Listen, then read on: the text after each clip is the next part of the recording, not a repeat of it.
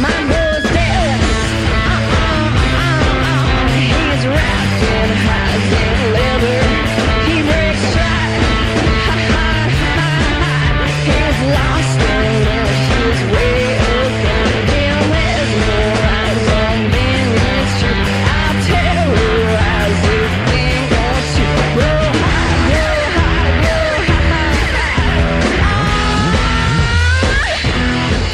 and welcome to episode 1462 of Effectively Wild, a baseball podcast from Fangraphs presented by our Patreon supporters. I'm Ben Lindbergh of The Ringer, joined by Sam Miller of ESPN. Hello, Sam. Hey, Ben. We're recording right after we recorded the previous episode because we're kind of compressing our recording this week with the holiday coming up later in the week. So we're going to do emails, which we have been neglecting for the past few weeks. So we will kind of catch up today. One thing I wanted to say before we get to emails, this is actually an email we were sent that I wanted to read. This is from Connor, who has a great find here. He says, in episode 1454, Meg and Ben discuss the potential of a home plate Roomba. Well, incredibly, there is a historical precedent. In a June 1961 Sports Illustrated profile of Charlie Finley, the Kansas City A's owner brags about his curious innovations and additions to Municipal Stadium. At one point, the author describes two mechanical devices added to the home plate area, including what seemed to be a fan system used to blow dirt off home plate. Here's the paragraph where that device, plus a quote unquote rabbit that delivers new balls to the umpire, are described. So here's that excerpt. But Finley's two most interesting innovations are a device for supplying the home plate umpire with baseballs when he needs them, and a mechanism that saves him the bother of bending over and dusting off home plate. The first is a rabbit with blinking eyes wearing an A's home uniform that rises from an invisible spot in the grass to the right of the plate umpire. Between the ears of the rabbit, who is called Harvey, is a cage of baseballs. The cover magically flings itself open and the umpire helps himself. The ascent of the rabbit is accompanied by an ascending whistle, while his disappearance into the ground is accompanied by a descending whistle. Simultaneously, the organist plays Here Comes Peter Cottontail. The other innovation is called Little Blowhard. It is a compressed air device whose spout is in the center of the plate. When needed, air jets out to blow dirt off. A few enemy batters have been startled by Little Blowhard or Harvey the first time they encountered them, one of them leaping nearly a foot in the air. And Connor continues here The device itself is, of course, interesting, and I'll leave it to you all to discuss its merits, but the name Little Blowhard caught my attention. I can't confirm the origin of the nickname, but Little Blowhard was also the name syndicated newspaper columnist Hal Boyle gave to his new air conditioning unit. Heels Boyle describing his mechanical pet in August 1955. My wife Frances bought him in the summer of 1949. For some time, little Blowhard and I couldn't get along at all. With the intuition of a cat or dog, he sensed at once my distrust and fear of new mechanical gadgets. When Frances turned his knobs, he would begin to purr and puff out cool breezes. But if I even put my hand to his grating, he would snarl and blow a gasket. As Connor said, Boyle was born and died in Kansas City. I have no evidence for this, but perhaps Finley knew him and borrowed the name for his plate cleaner. A little more on these two items from an April 23, 1961 St. Joseph, Missouri News Press article. Little Harvey and Little Blowhard created equal interest. Harvey might be akin to an automatic pin setter. He comes poking through a fake grass covered trapdoor behind home plate whenever the umpire runs short on baseballs. Harvey is a rabbit cutout dressed in an A's uniform. As he comes through the turf, his eyes light up, begin flashing, and serve as a signal to the umpire that he need worry no longer.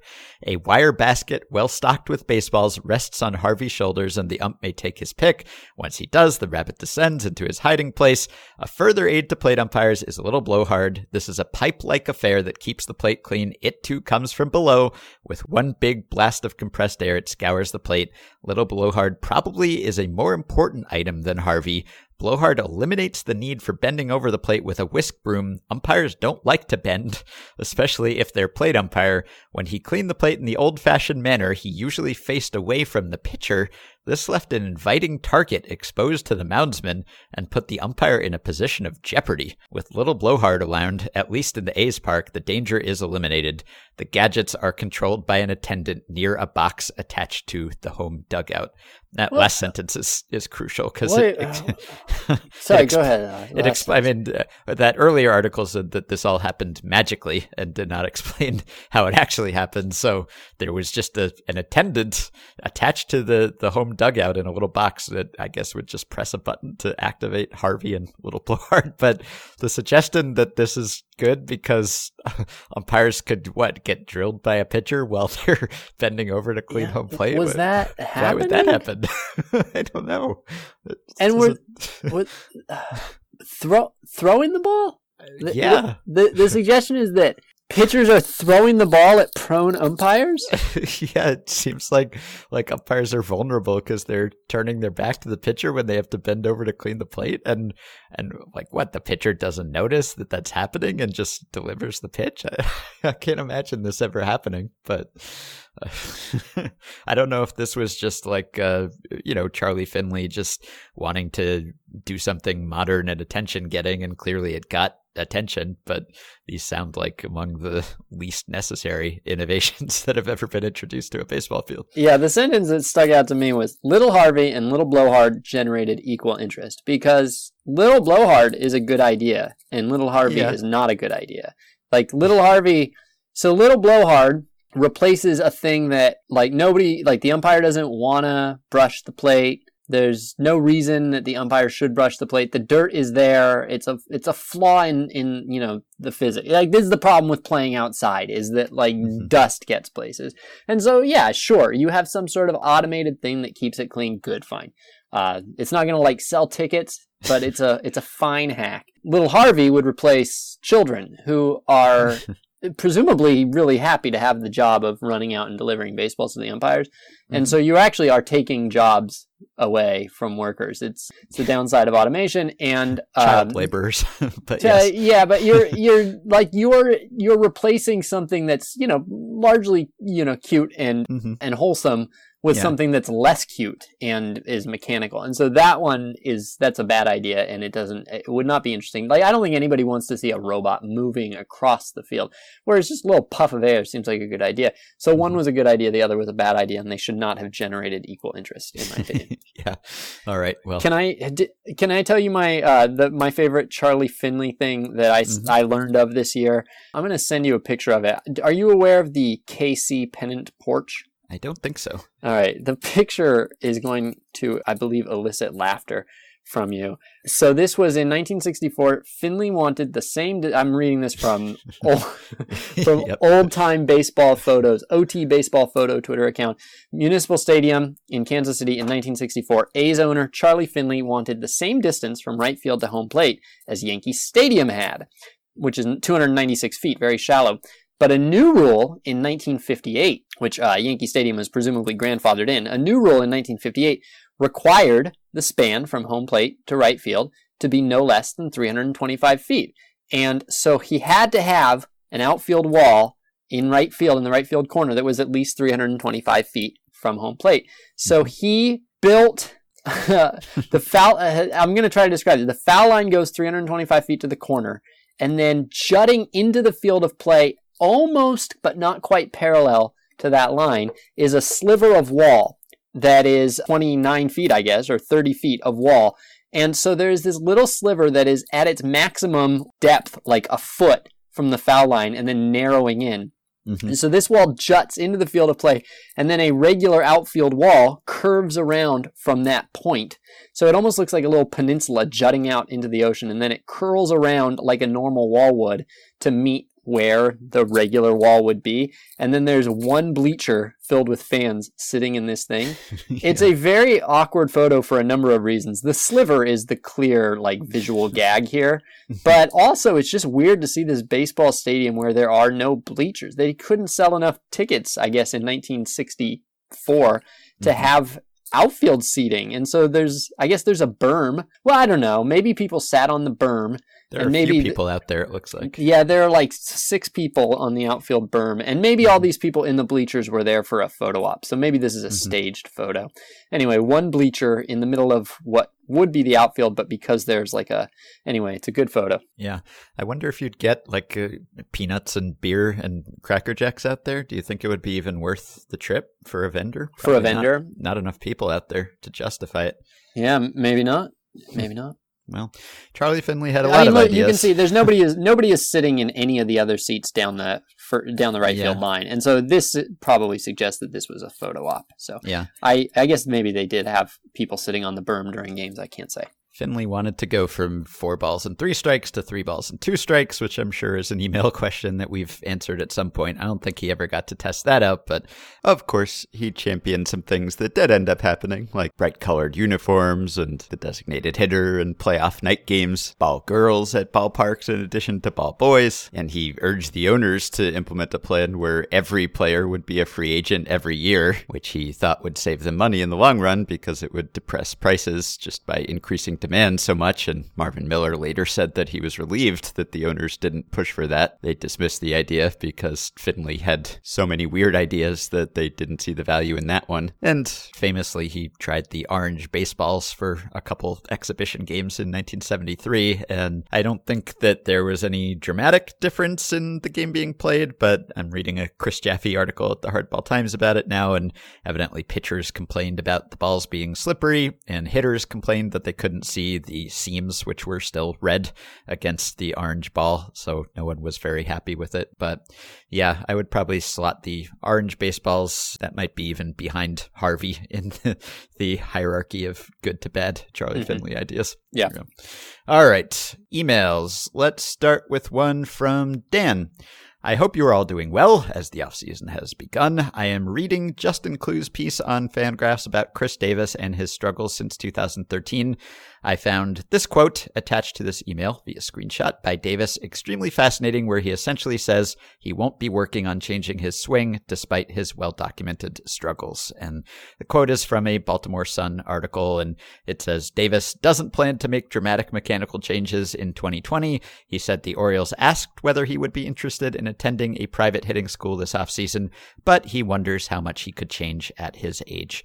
And Dan continues, with the vast number of examples available of players who, at various points in their careers, have had success with adjusting their swings, what factors do you think play into a player not changing his swing?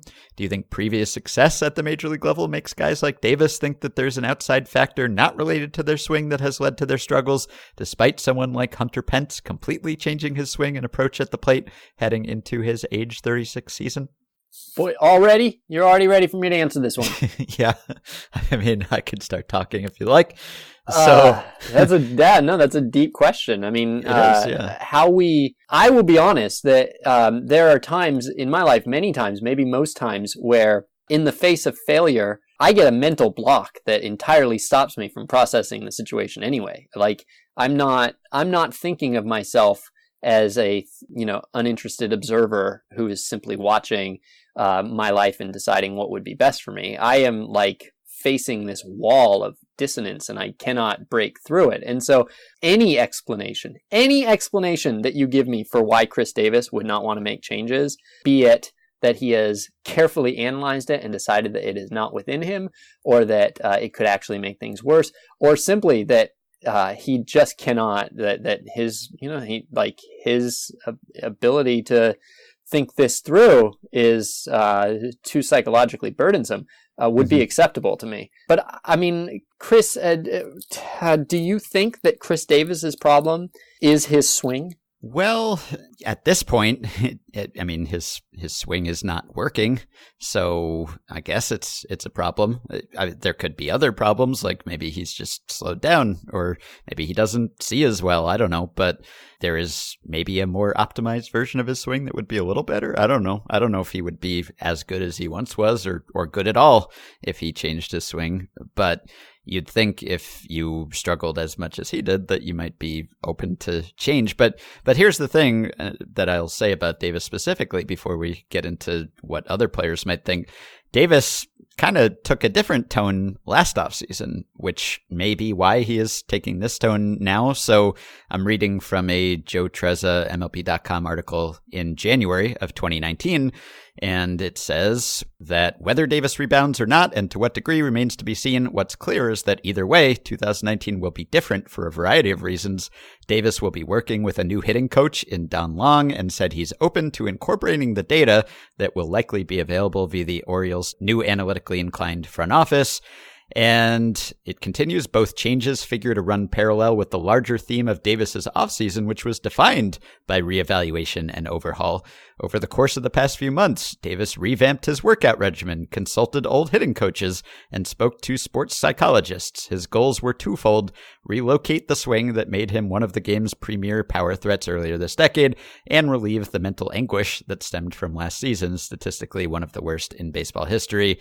It says he huddled with instructors from his prospect days, he tweaked his exercise regimen, etc., etc. So he was doing some different things or at least expressed some willingness to do different things. So I don't know how much of that was eyewash and, and just saying that he would do different things or whether he really did try and still was really bad, if not quite as bad, which would account for, you know, maybe now at this point, he's just like, well, I give up. You know, I tried and it didn't work. So that's that. Yeah, my, my recollection is that Joe was on this podcast and said that, uh, Yeah. as I remember him describing it, it was kind of like the new G- the new front office came in and said like, okay, you know, like you got a year, you got a year to, to fail on your own. Yeah. Uh, you're not, you don't have a leash anymore. Like the leash is done. You can either play ball with us, play ball metaphorically. You can either, Mhm. you can either, you know, work with us or like, you know, you're probably out of chances, as I Mhm. recall. Yeah, so maybe he tried and failed and thus has given up on trying.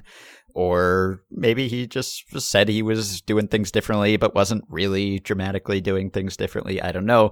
Maybe part of it is that he succeeded. Obviously, like if you succeed to the degree that Davis did at his peak, then I think that makes you more reluctant to change things because you think, well, I, this worked for me. My swing was my swing a few years ago. Unless you think that it was your swing and now you've you've lost your swing and you have to get back to your old swing as opposed to finding a new entirely different swing. But if you're Chris Davis and you're thinking, well, I'm just a few years removed from being pretty good. You Yeah. know, I, I hit 47 dingers in 2015, and maybe there's a little bit of denial that comes in, and you think, well, I'm still that guy more or less. So all I have to do is stick with what I was doing, and eventually it will work. So there's some of that where if you've never succeeded, if you never did what Chris Davis did, then you're going to be more willing to change probably than if you led the major leagues in home runs twice. Then you start thinking, well, I'm I'm pretty good at this. So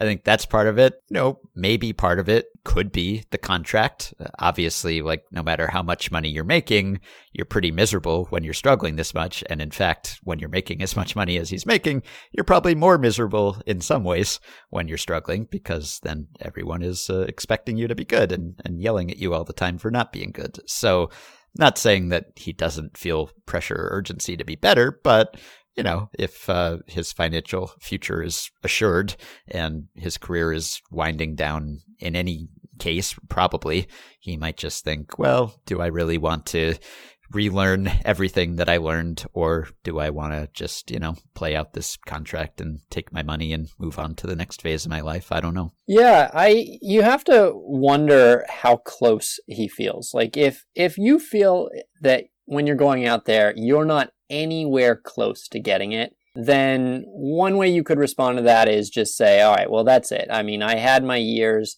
and they're probably not coming back." And another way is that you could think, "Well, th- this is not turning around unless I do something dramatic." And so you could use that as the impetus to do something dramatic. So it could work either way. And, and if you feel like you are kind of close, that what you're doing, like the, I remember Theo describing the Pacific Association players when, when we were talking about doing the book. And I was trying to figure out how good they were. He said, you know, it's not like they're bagging groceries and they can't put the groceries in the bag. Like they're good athletes, they're coordinated, um, they, you know, they know what they're doing. And so if he feels like he is still basically coordinated, if he's still like, you know, a good athlete, then that could also work either way. You could think, oh wow, there's still something in, you know, in here and I don't want to waste it. And so I'm going to use that as the impetus to make changes. Or you could say it's so close, all I need to find is that that mindset I just needs to click and once it clicks then it'll be there and maybe that's delusional. So I don't know how close Chris Davis feels. I'm just looking at Chris Davis as a major league hitter and obviously the results are absolutely dreadful. But so like his chase rate last year was a career best. His contact rate last year was not good, but it wasn't dramatically. I mean, he was always struck out a lot. So his contact rate last year was 62%. Uh, in from 2014 to 2016, which uh, those are basically his last three years as an Oriole. I guess he was bad in 2014. Let's say 2015, 2016, his last two good years.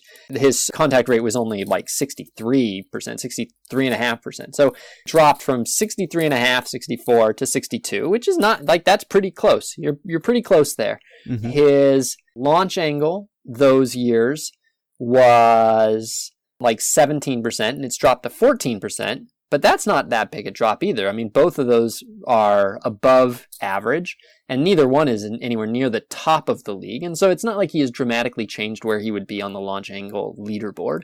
His exit velocity has gone from 91.3 in those years to 89.1, which is a significant, and that will cost you a lot of value, a lot of offensive production. But it probably doesn't feel that different when you're mm-hmm. doing it. His hard hit percentage has gone from 45% to 40%, which again, like uh, you know, it's it's a big difference. It explains a lot of his lost production, but it probably doesn't feel like he's incapable of hitting the ball hard. And his um his xwOBA on contact is 433 this year. In 2016, it was only 479, and so um, again, not that different. And so while cumulatively it makes him the worst, you know, the worst hitter in baseball, the process of playing baseball, of standing in the batter's box, probably feels about the same. Like it, the feeling of walking back to the dugout a lot more often, having uh, failed to get a hit, uh, has probably a um, cumulative burden on him, and he feels different when he goes home, and it and it all feels quite sad. But when he's actually in the batter's box looking at a pitch, he can still identify it. He still sees it coming in. He still knows how to put the bat on the ball, and sometimes it goes a long way. So um, it probably still feels to him like he's not that far. Mm-hmm. Yeah, and in fact, in this Baltimore Sun piece from earlier this month, Davis says, It's really early to tell, but I feel like it's different already, just the way the season ended, really the way the season went. Obviously, it wasn't a great year for me, but last year and two years ago felt completely different.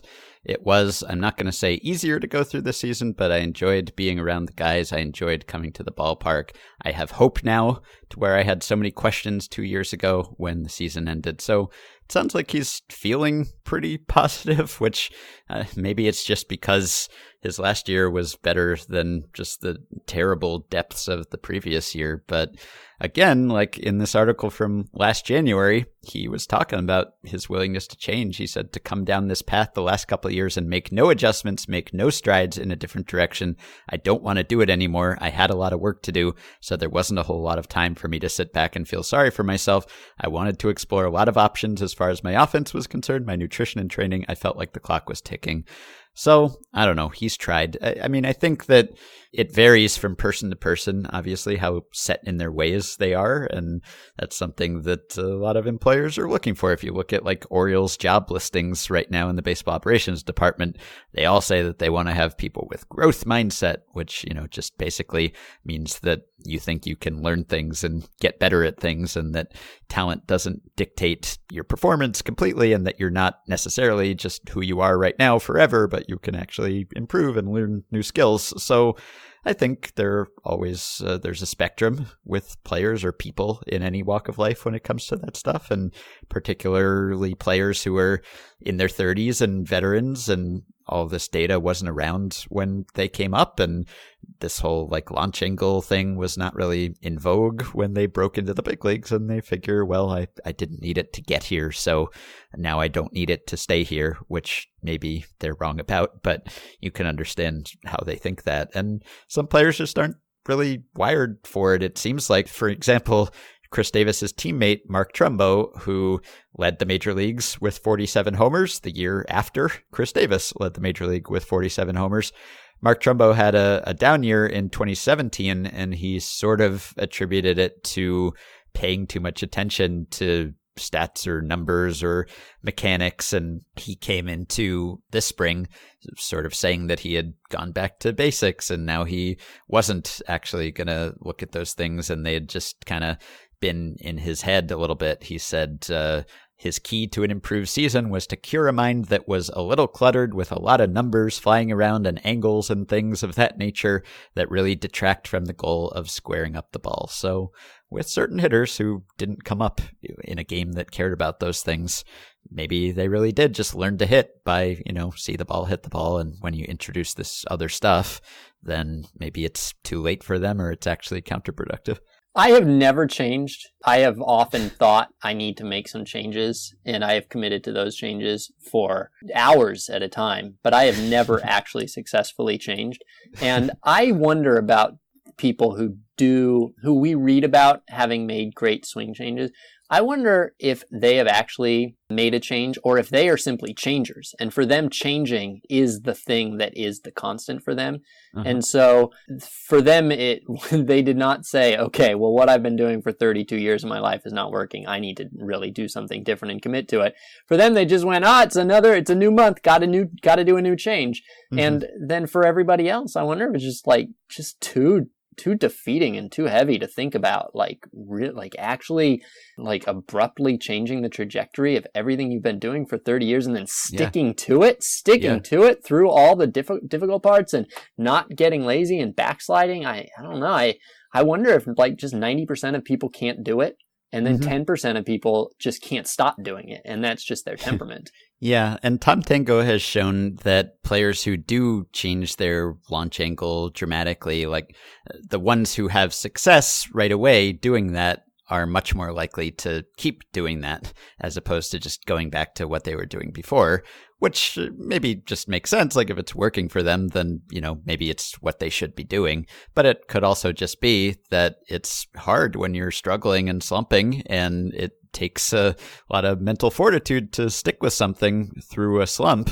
And so even if it is the best thing for you in the long run, it might take some growing pains to get there. And not everyone is going to be willing or able to go through those things. So yeah, it's very much a, case by case basis. I, I think there are far fewer players in today's game who are unwilling to at least consider changes or, you know, take into account this new information and wonder if it could work for them or ask questions about it at least as opposed to just dismissing it out of hand. But still, it's, uh, you know, when you're Chris Davis and you've had some success and you're wealthy and, and comfortable, at least financially, and it's, well, do I want to completely relearn everything this offseason or do I just kind of want to take it easy and and give it my best shot and do what I've been doing. And again, maybe he has tried. It sounds like he has tried some things differently, but at a certain point, you can see why maybe he'd be a little less likely to keep pushing than someone who's like, you know, entering his seventh season in AAA or something. And it's clear that he has to do something different or else.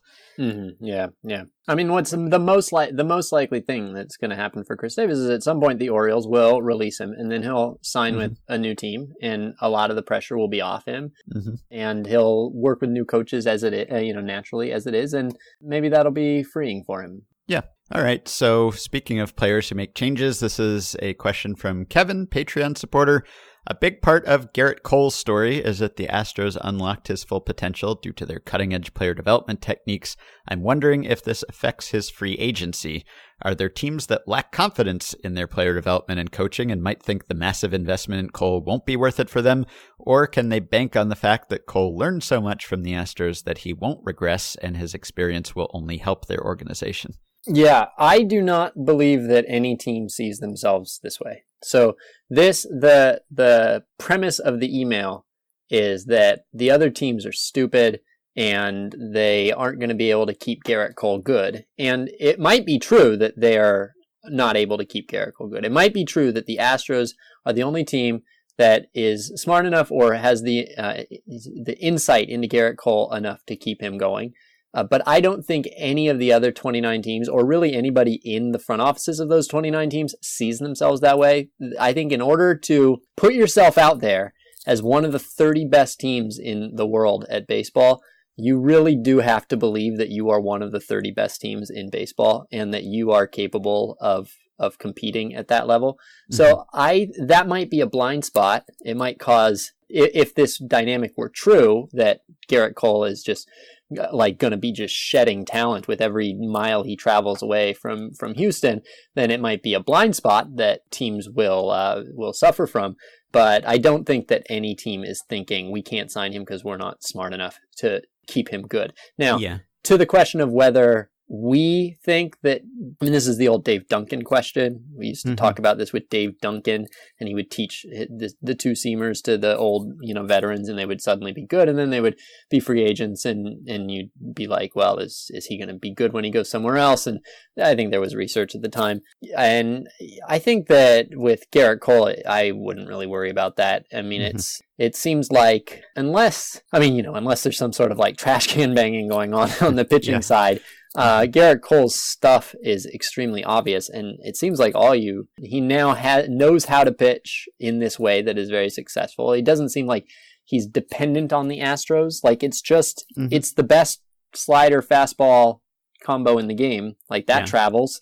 All you have to do is not tell him only throw two seamers in, like the Mhm. Pirates did, and you've pretty much done what the Astros did. Yeah, I agree. I don't think any team would be worried about this. I mean, the changes that Cole made, I don't see why they would be dependent on continued Astros work. Like, he made those changes, he bought into them. They clearly worked for him.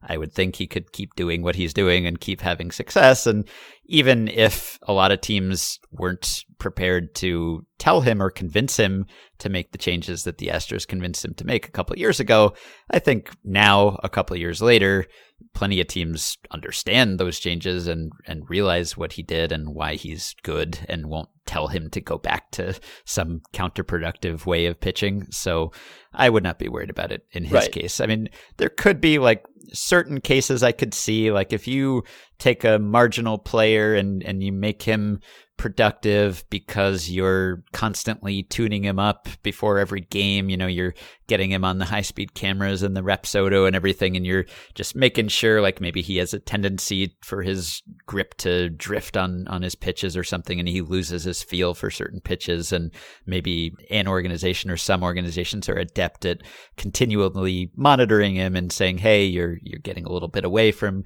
what you are good at." So I could see that kind of thing, but Gerrit Cole is, I mean, he's blowing people away. I, I can't imagine that he's going to do much worse anywhere else. And, and I do think that teams recognize that there are imbalances between player development approaches just because things have changed so rapidly in the past few years and because the markers of that are so obvious like if you invested very heavily in a certain type of technology and and your team has none of it like uh, I was talking to some people who were with the Orioles before and after the change in regime and they were saying that like they knew that they were falling behind that like the Astros and the Yankees and the Dodgers and the Rays were doing things that they just weren't doing at all. Like they weren't buying the cameras. They didn't have the technology and they tried to tell themselves like we'll just work really hard and and it'll be okay and we'll catch up we'll keep up somehow. But like they knew that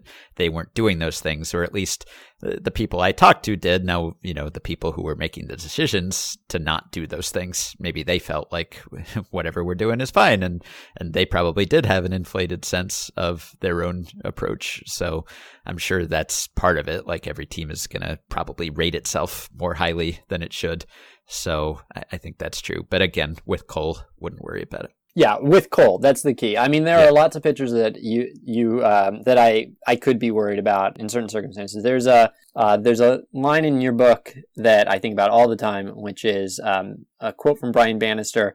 Maintaining breaking balls is a full time job now. A breaking Yeah. ball will waver between a 60 and a 70 pitch just based on 15 degrees of spin axis. And I just think about that constantly. And if you think about the job of a coaching staff as being maintaining that spin axis on a pitcher's breaking ball and like it being the difference between a number four and a number two starter in some cases then then yeah i think that there might be some real some kind of touchy touchy things that require certain combinations of coaching or player development staff or analytics and a specific player. Uh, it's just that I mean I- maybe I- maybe I'm not giving Cole enough credit, but Gerrit Cole is just so obvious. hmm right. Yeah. Uh, it wasn't just the Astros. It was like when they made that trade, everyone pointed out what they were going to do with him. Like there were blog Yeah. posts written before it happened. So it was maybe uh, you give them credit, obviously, for seeing that opportunity and taking advantage of it and convincing Cole, which was maybe the hard part, not just like looking at the stats and saying he should throw this more or that more or this in that location or that not in that location, but you know, actually conveying that message to him in a way that he bought into it. That was maybe the impressive part of it. We watched El Camino last night, and Uh-huh. uh, so I got another couple hours of. Uh, uh, this time it was the opposite. I was watching Badger, but thinking of him as Gerrit Cole the whole time. yeah. All right. Step list. Sure. They'll take a data that's sorted by something like ERA minus or OPS. And then they'll tease out some interesting tidbit, discuss it at length, and analyze it for us in amazing ways. Here's today's Blast. So, uh, referring back to episode 1299, at the time, Jeff did a stat blast about Derek Dietrich, who hmm, I think he had the high, I don't know, some, some one of the highest hit by pitch rates ever or something, and then that became a stat blast about having one of the smallest differences between hit by pitch rate and walk rate. Mm. And uh, at the time, there was only one player in the plate appearance threshold that Jeff set that had had more hit by pitches in his career than walks. Do you remember who that was? Nope. Well, you guys uh, laughed and laughed. Uh, I don't, you tried to predict when he died. I think you had a little thing where you predicted when he died. Jeff predicted he died before World War II, and then you guys were really excited because he died in 1942, and you celebrated that death. It was odd. His name was Whitey Alperman. right. Okay. So Whitey Alperman uh, batted 1,758 times. He was hit 39 and he walked only 30. He played from 1906 to 1909. Very different game. Uh, if you lower the threshold and also go back further in time, Jeff could have also mentioned Jay Faatz. Jay Faatz. Jay Faatz. That is an MTV VJ name if I ever heard one. Jay Faatz. How do you think he spells Fats? uh, F A T Z. F A A T Z. Oh wow. yeah, Is- is- yeah. He's got it like he sort of fattens up the middle of the name, like double A, like Yeah. sort of like spaces it out, gives a little oomph. Jay Faatz, uh, 43 hit by pitches, 39 walks. The funny thing is he played 1884 to 1890, so I'm going to click this and he's going to be 5'5", 105 pounds. Let's see, 6'4", Whoa. 6'4", 196. okay. You come up these days, that'd get you the nickname Slim. Yeah. So those those two both, uh, if you lower the threshold, I don't count J Faatz because 1800s baseball is like truly, truly not baseball. Mhm. If you keep lowering it, then you get to the pitchers. Don Wilson, 600 plate appearances, 13 hit by pitches, and nine walks. And then you got Tim Belcher, 436 plate appearances, four and two.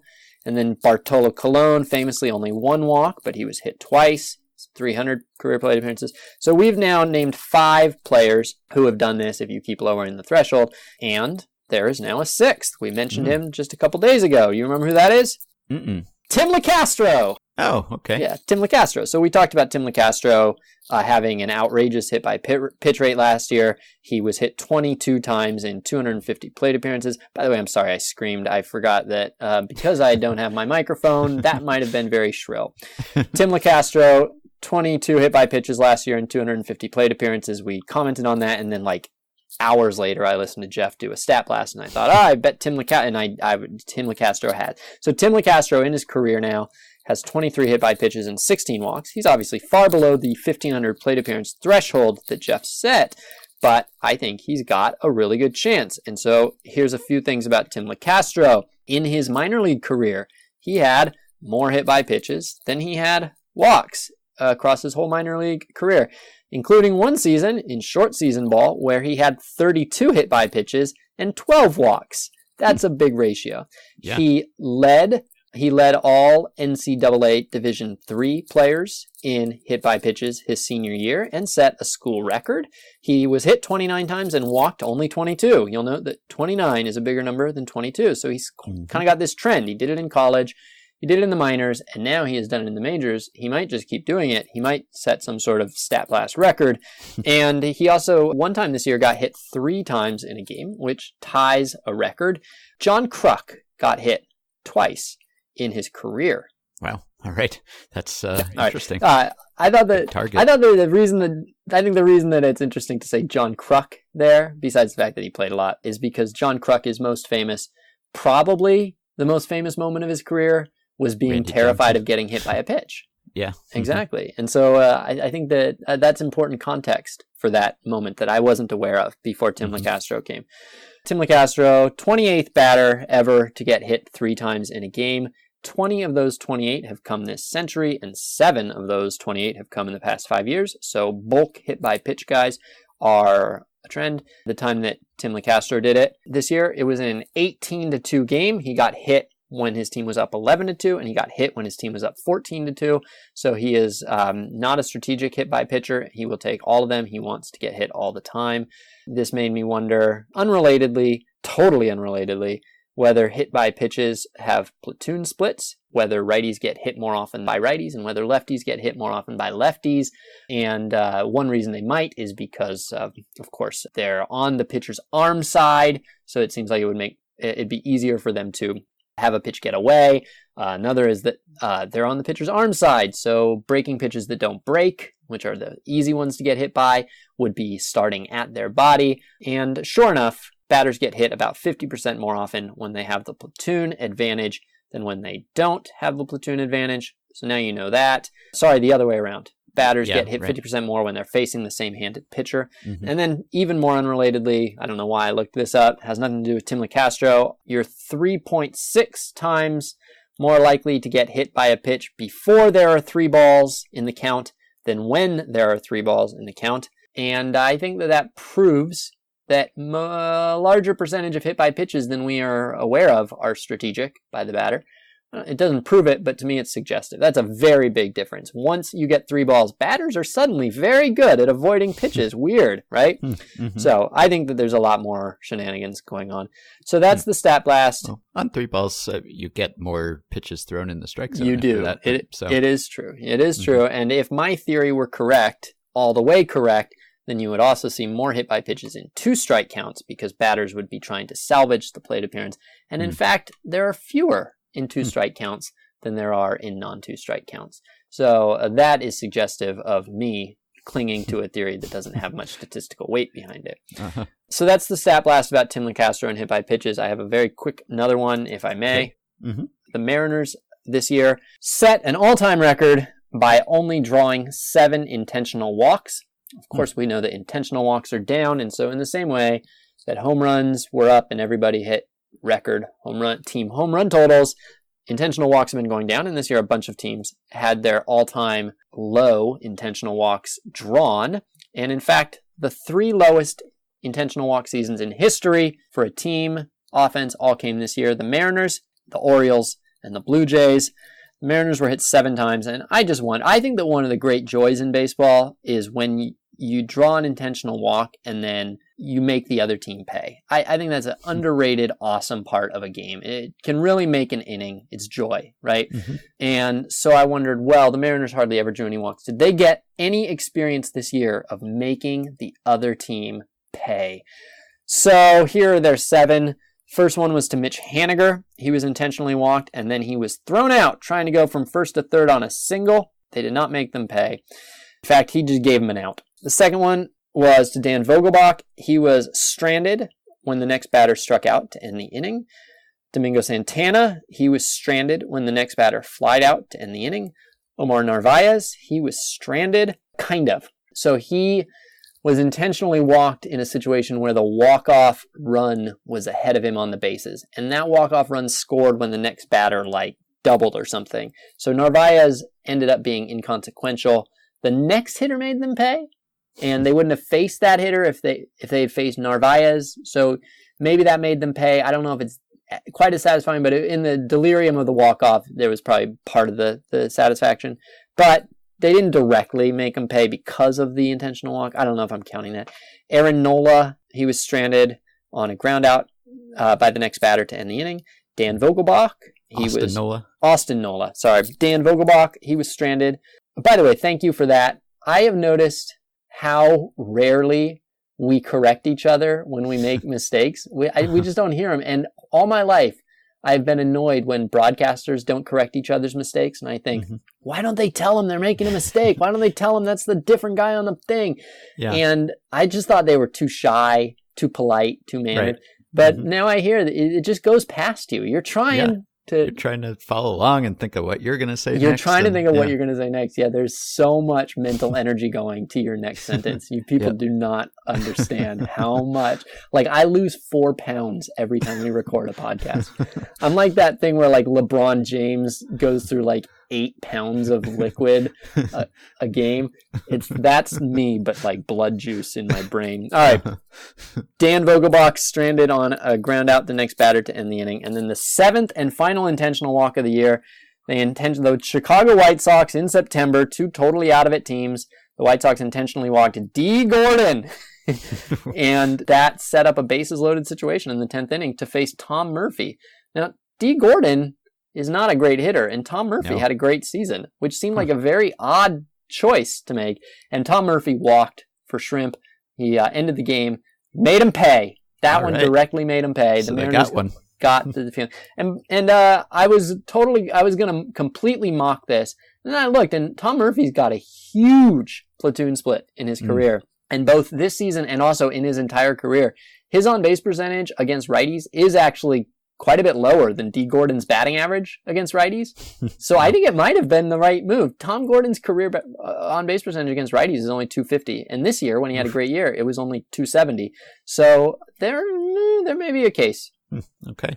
All right. All right. Sticking with the Astros theme, this is from Andrew. He says, in thinking about possible punishments for the Astros if they're found to be guilty of what it seems they're guilty of, a common theme seems to be that they'll lose draft picks. But if you told them in 2017 that they could trade right then whatever draft pick punishment will be coming their way in exchange for the World Series, wouldn't they take that in a heartbeat? Which leads to the question how many draft picks or drafts would you willingly give up to guarantee yourself the 2020 World Series championship? If you could make a secret deal with the Devil or Rob Manfred. What about a baseball genie? Yeah, or Baseball Genie, and give up your entire 2020 draft, no picks at all, but lock in the championship, wouldn't you do it? Would you give up 2020 and 2021 to guarantee the 2020 World Series? How many entire drafts would you give up to guarantee one championship? There has to be a line somewhere. I think it's more than two, but less than six. Well, the key thing here is that the Astros did not know they were guaranteeing themselves a World Series. They just thought they were getting a little bit of an edge. They thought they might have won it anyway, and then they thought they might get a little edge. Mhm. And so it's not guaranteed. But Which could be the case. It could be what happened. We don't but know. Ben, but, yeah, exactly. So, but Ben, what if uh, to uh, preempt this question with a, another a pre a preliminary question? What if there was something that a team could do that would guarantee the World Series? Guaranteed, like they can somehow guarantee the World Series. What would be the appropriate penalty for that? Not Hmm. not what would the team trade off, but from a league perspective, some super weapon that is so powerful that it completely invalidates the competition because it makes it automatic. What would be the penalty for that? Well, it still kind of depends on whether it breaks the rules, right? I, I mean, I assume it would break the rules if you're somehow guaranteeing a World Series, but if you just found some legal advantage, uh, that then Well, you let's say it them is. at all, right? But let's say it is. Let's say it's clearly against the rules. Is it against- okay. as bad to guarantee the outcome of a World Series in victory as it would be to guarantee the outcome in a loss by throwing it? Is it Black Sox bad because you're you're basically stripping the competition from the yeah, I think so. Okay.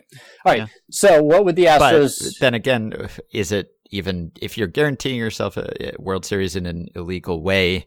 Then are you even? I mean, you're profiting presumably no one else knows that you did this because right because once everyone knows that you cheated to do that then it yeah, sort of it takes a lot of the, to the make fun it, away Yeah, to make it clear and, and accessible and understandable. Let's say that the thing that you've done to cheat is you have bribed the other team to throw the World Series.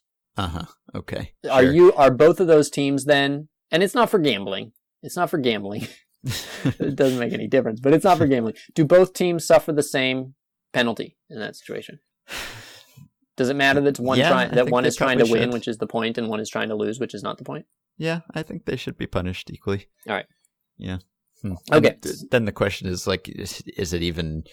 Do you even enjoy that victory if you're those players and you know that you're winning just because the other team is lying down? I, I mean, I guess you still make money, and and if no one else knows that you did it, then your organization profits and your reputation is burnished by that win. But can you even actually enjoy it if you know that that's the case? Anyway, that's a different question. So this question, the draft picks question, one of the problems with this Astros sign stealing scandal is that you can't really punish them in any way that would make them wish they hadn't done this as No. a as an organization. And now granted again they may have won the World Series if they hadn't done this, but let's just say for argument's sake that that cheating was what won them the World Series like there's eh, nothing you can realistically do to them that does more damage than that did good for them, I guess, except for the fact that obviously their reputation is tainted and that title is tainted. And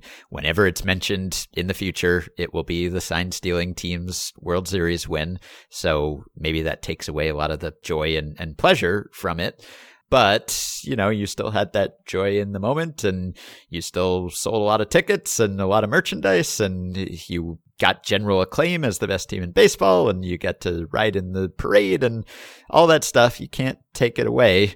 And if you do dock the team draft picks or something, as the question seems to say, like, I don't know that you can, even if you take away their ability to be competitive or seriously hamstring their ability to be competitive in the future. Is there a point? Unless you're saying, like, you know, you're doing something so draconian that they just can't compete for the next 20 years or something.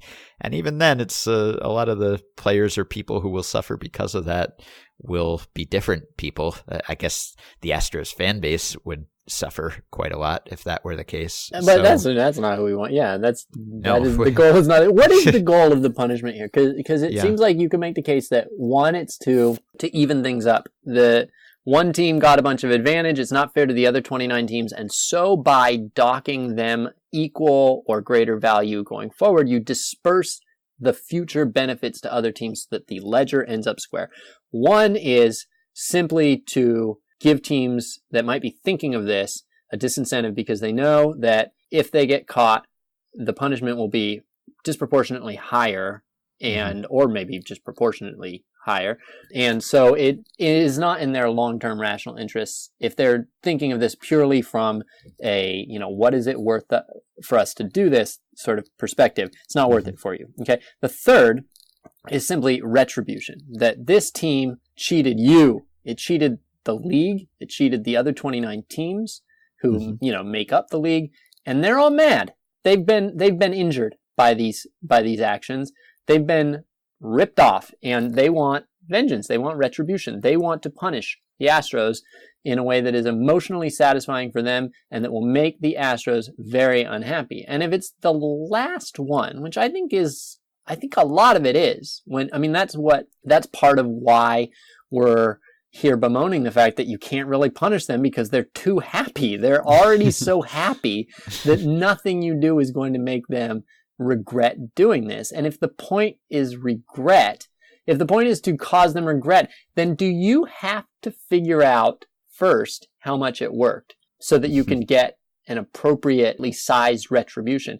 And it, then is it actually more important not to figure out whether it worked, but to somehow figure out how much the Astros think it worked, how much they think it worked. Because if they think that this was 10% of a World Series, then you need to give them a punishment that they will feel hurts them by that much, that, that they will regret doing it. Is the goal to make the Astros regret this? I think a lot of people would like them to to suffer for what they did. So yes, I guess so. And I don't know that you can accomplish that unless you identify the individuals responsible. And again, it sure seems like the, the trash can banging was going on when just about every hitter on that team was hitting at some point. And so I guess you can't prove that they were using that information or that they asked for the trash can stuff while they were at the plate. But this was going on. Everyone had to be aware of it, if not directly using it or benefiting from it. So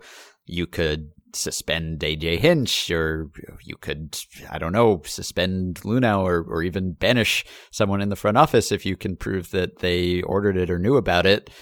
But can you suspend the whole team? Would that, unless it like is, unless you think it is a, a Black Sox level problem, in which case it's banish everyone who did this, and I think that would be extreme. So I don't know what you can do other than just saying, well, they got an edge, so we're going to take away their edge in the future. And that's how you get draft picks and fines and reducing international spending. And that's kind of all you can do. Would you punish them more because they won the World Series and you're trying to chase that ability to make it hurt? Or do you just admit you you just you you take the loss on this one? They won, they did it, they got away with it. You didn't stop them, and now you're gonna like you have a level of punishment that you think is appropriate to all teams in all circumstances who engage in this, and you're not ever gonna make the Astros regret it. Um, but life's that way. I don't think you should punish them more because they won the World Series. I think that there are people who have certainly suggested that you should take their title away. And that's one way. I mean, if you, if all you want to do is like remove the, the joy that they derive from having won that World Series, then yes, you could take the title away and say, well, you didn't win that World Series retroactively. Doesn't count. So uh, you don't get to brag about that anymore. And I think that would be without precedent. I, I think it would be sort of a dangerous thing to do to retroactively determine who wins or, or to take away a title entirely. You could do that. You know, you don't have to say, well, the Dodgers win that World Series now. You could just say no one won. But that would be so strange and and so unique. I, I mean, granted, we had '94 when there was no World Series, but just to to say that this didn't happen, just strike it from the record. I just I don't know that you can do that because there are so many examples in baseball of sign stealing and cheating, and it's just never happened. And do you want to introduce that possibility that the baseball we're watching right now might one day not count because we find out something that was happening that we didn't know at the time? I definitely do not think that. I mean, I I, I want to just say, like, with no ambiguity, I do not think that would be a good thing to do. I, this is Mhm. hypothetically, but would they care if you did it? I mean, they got they got it all. They got everything. They know what happened. You're not going to trick them. They got the parade. They got the they got to celebrate. They're um, they sold all the tickets. They know they know what happened. They already knew that they had cheated, and so they Yeah. also now know that they won. Would they care? I think they would care. I think so. If you took away their World Series rings and said you are not a World Series winner, and Well, they paid for their own rings. well, the organization, well, the organization did, but What? So what are you taking from them? They like you. You You're can't. taking the achievement, the the honor, the flag that's supposed to fly forever. You get to call yourself a World Series No, winner. You're just taking the league stamp off the honor. The honor still exists. You won the games. yeah, you did, but the league kind of makes it official, right? So if the league says it it didn't count, then it didn't count. Like it- it'll be in the record books as no World Series winner, and the Astros never won a World Series, and this player and that player never won a World Series. Uh, it- uh, Oh that, man, that I matters. I, I don't. matters. th- I genuinely don't think it does. I think that you would. I think the Astros would just would just suddenly realize how little they care about the league. They like they would they would just say, "Well, I hate those people anyway." They again like they they had all the the fun like this is well in the past if this happened two days after then i think maybe you're right right then maybe there's not even a parade maybe there's no fun to it they don't get to have like uh you know the commissioner come hand them the trophy and i don't even i guess that happens right after but all that's in the past already. They got all the adrenaline, all the celebration. The clothes have been laundered. It's all now past. I just don't think that you're going to be able to take away any of the significance of it. But let's say that you're right. Then isn't the solution pretty obvious? If you want to punish the Astros, but you don't want to like do something really stupid like monkey with the official records, is you just say that you're going to. You say you're invalidating the World Series. The Astros are no longer the World Series, and you make them live with that for three weeks, and then you go psych, and then you give them the World Series back. and, and you just say at the end of it that we just wanted to make them suffer for a few weeks. Yes, yeah. I mean, you say psych, uh, and then you get doubly good because you got the you got the good psych at the end too. uh, yeah, I don't think so, but uh, I I get it. I don't know. I don't know what you do. I I think you have to punish any people you can personally find responsible, so that other players will be worried about that in the future and. And I don't know, either you make it more difficult to do things like this, or you just say you're allowed to do this and everyone can do it and go ahead and do it.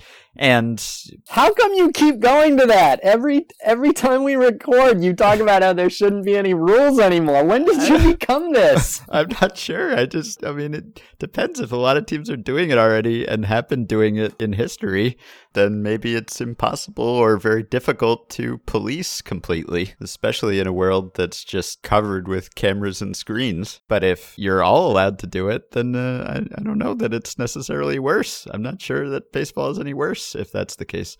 I think it's bad if a team is getting an advantage by doing that.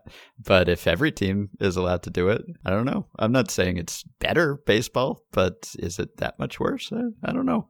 I mean, I don't want to take away from the player's performance. I don't think the game is more entertaining if it's being decided by people who aren't even on the team stealing signs from beyond the field. But if there's just total awareness that that can go on, then maybe you do have the players guard the signs more carefully, protect against it, and then you get back to a situation where you have complete parity again, and the game is just being dictated by player performance as opposed to some teams knowing the signs and others not knowing the signs. I know there's potentially a pace of play concern there, but I feel like the the unfair advantage, the unequal part of it is the worst part of sign stealing more so than the thing itself.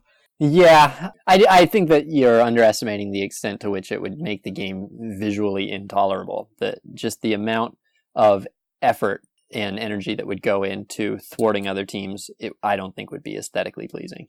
Mm. Well, my preferred solution is that we just have a, a technological way to pass signs without it being detectable, which I, I think is achievable. And then we won't have to even worry about this anymore because you won't be able to pick up the signs with a camera.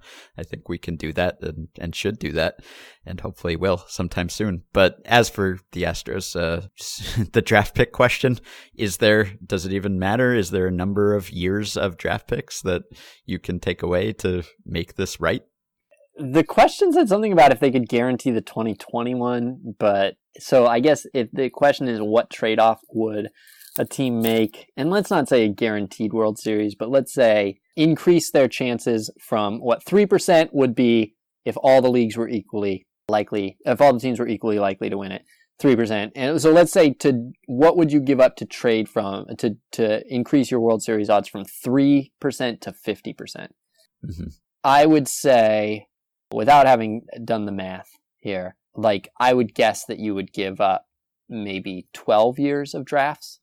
wow. Gosh, that's a lot. That would really hurt your ability to to win in those years. Like if you have no draft picks, it's not even like you're losing your top pick or your top pick's moving down 10 spots or something. You're just giving up every draft pick. You're just yeah, saying 12's a, 12's a bit high. that's a lot. you're just you're not going to I mean that will sink your organization for decades to not have a draft pick. So Uh, all right, how about this? I will say this: no top ten picks, no top ten uh, round picks. So you can only draft Mhm. 11th round down uh, for four years. yeah, that doesn't sound like too much for me for what you're getting. Okay. Yeah. All right. So, uh, okay, I've got one more here. I think this will be quick. This is from Max in San Francisco. Ben's vacation got me thinking what if players and coaches were allowed to take vacations during the season, the way people in other jobs can take PTO? Granted, the season is only seven to eight months, counting spring training in the playoffs, but let's say a team thought that a player would benefit from a week away from the team, snorkeling with family and lounging by the beach would be healthier, happier, more productive in the long run, and wanted to offer this benefit to players and coaches. Would they take them up on their offer, or would the fear of bad optics, or the fear of losing their spot, or the fear of falling out of sync, or shaming from teammates prevent this from happening? And would it be something that only veteran or established players would accept, and would free agents negotiate it? I think I remember Mike Krukow one time talking um, sort of off the cuff about how it can really benefit a player if some like non-lingering thing knocks you out for you know 15 days in the middle of the mm-hmm. season that ultimately like the time you get off you know grouped together instead of a day here a day there mm-hmm. is it can be really helpful. I think actually i think it, what he was saying is that he this is all like 12 to 25 years ago so and I, I wasn't intending to repeat it but i think he was saying that he was spitballing that instead of giving players off every three or four weeks they should give every player a week and then rotate throughout the year. And he thought that having a week at some point in the year would be more valuable than having seven days scattered.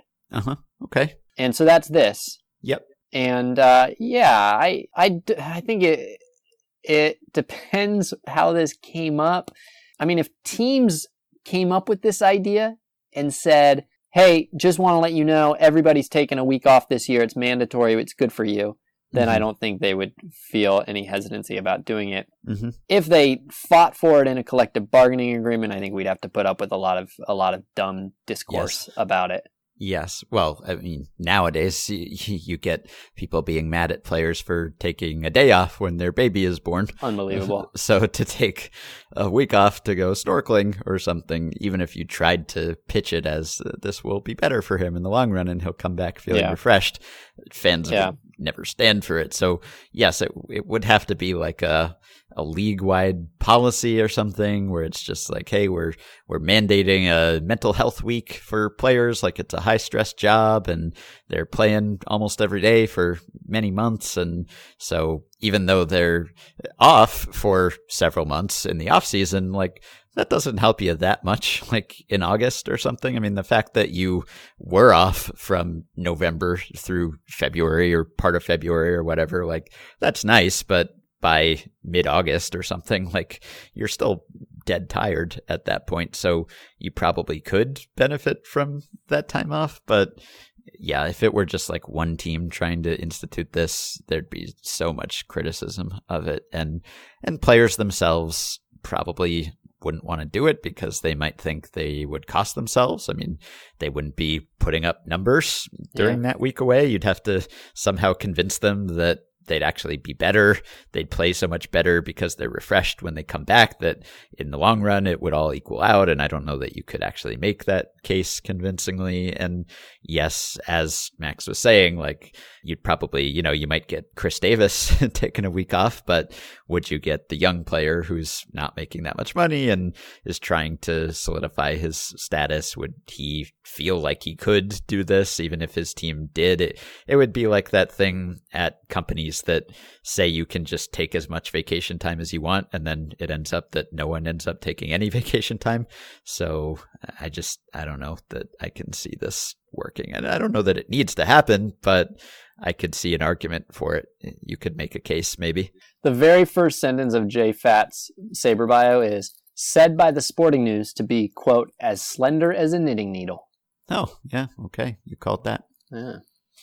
All right. I like it though. I think they should get vacation. I, I think that they need to. I um, you know you know me. I, I don't like 162 game schedule. I, I like it as a consumer.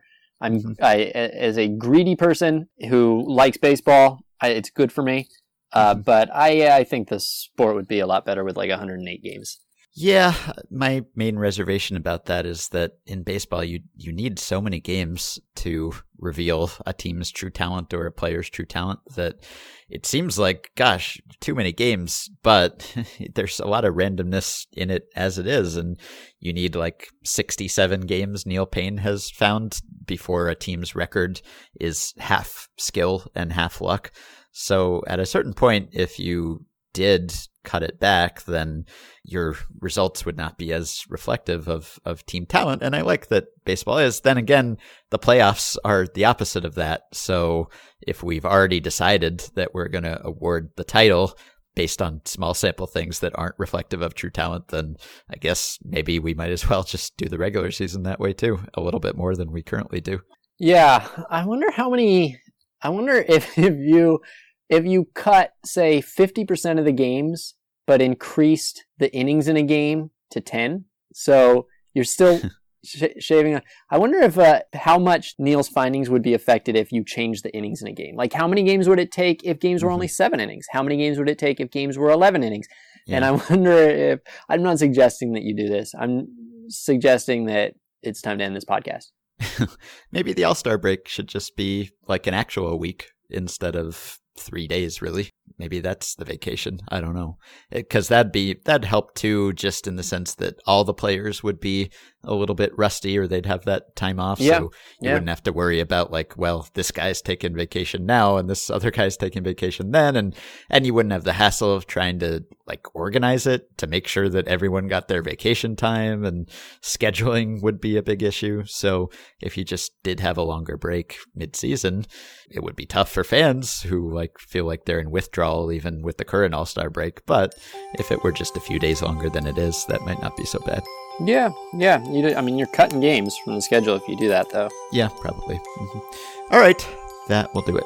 Thanks for listening. You can support the podcast on Patreon by going to patreon.com slash effectively wild. The following five listeners have already signed up and pledged some small monthly amount to help keep the podcast going and get themselves access to some perks. Spencer von Hirschman, Marvin Cortez, Jeff Gilbert, Harold Walker, and Tom Evans. Thanks to all of you. You can rate, review, and subscribe to Effectively Wild on iTunes and other podcast platforms. You can join our Facebook group at facebook.com slash group slash effectively wild. Replenish our mailbag. Send us questions and comments via email at podcast at or via the Patreon messaging system if you are a supporter. Thanks to Dylan Higgins for his editing assistance. We hope you have a great Thanksgiving, and we will be back with another episode a little later this week. Talk to you then. There's no black or white, no change in the light, no night, no golden sun. The sound of cars, the smell of bars, the awful feeling fluorescent lights. There's sacrifice, there's hard feelings, there's pointless waste. Oh.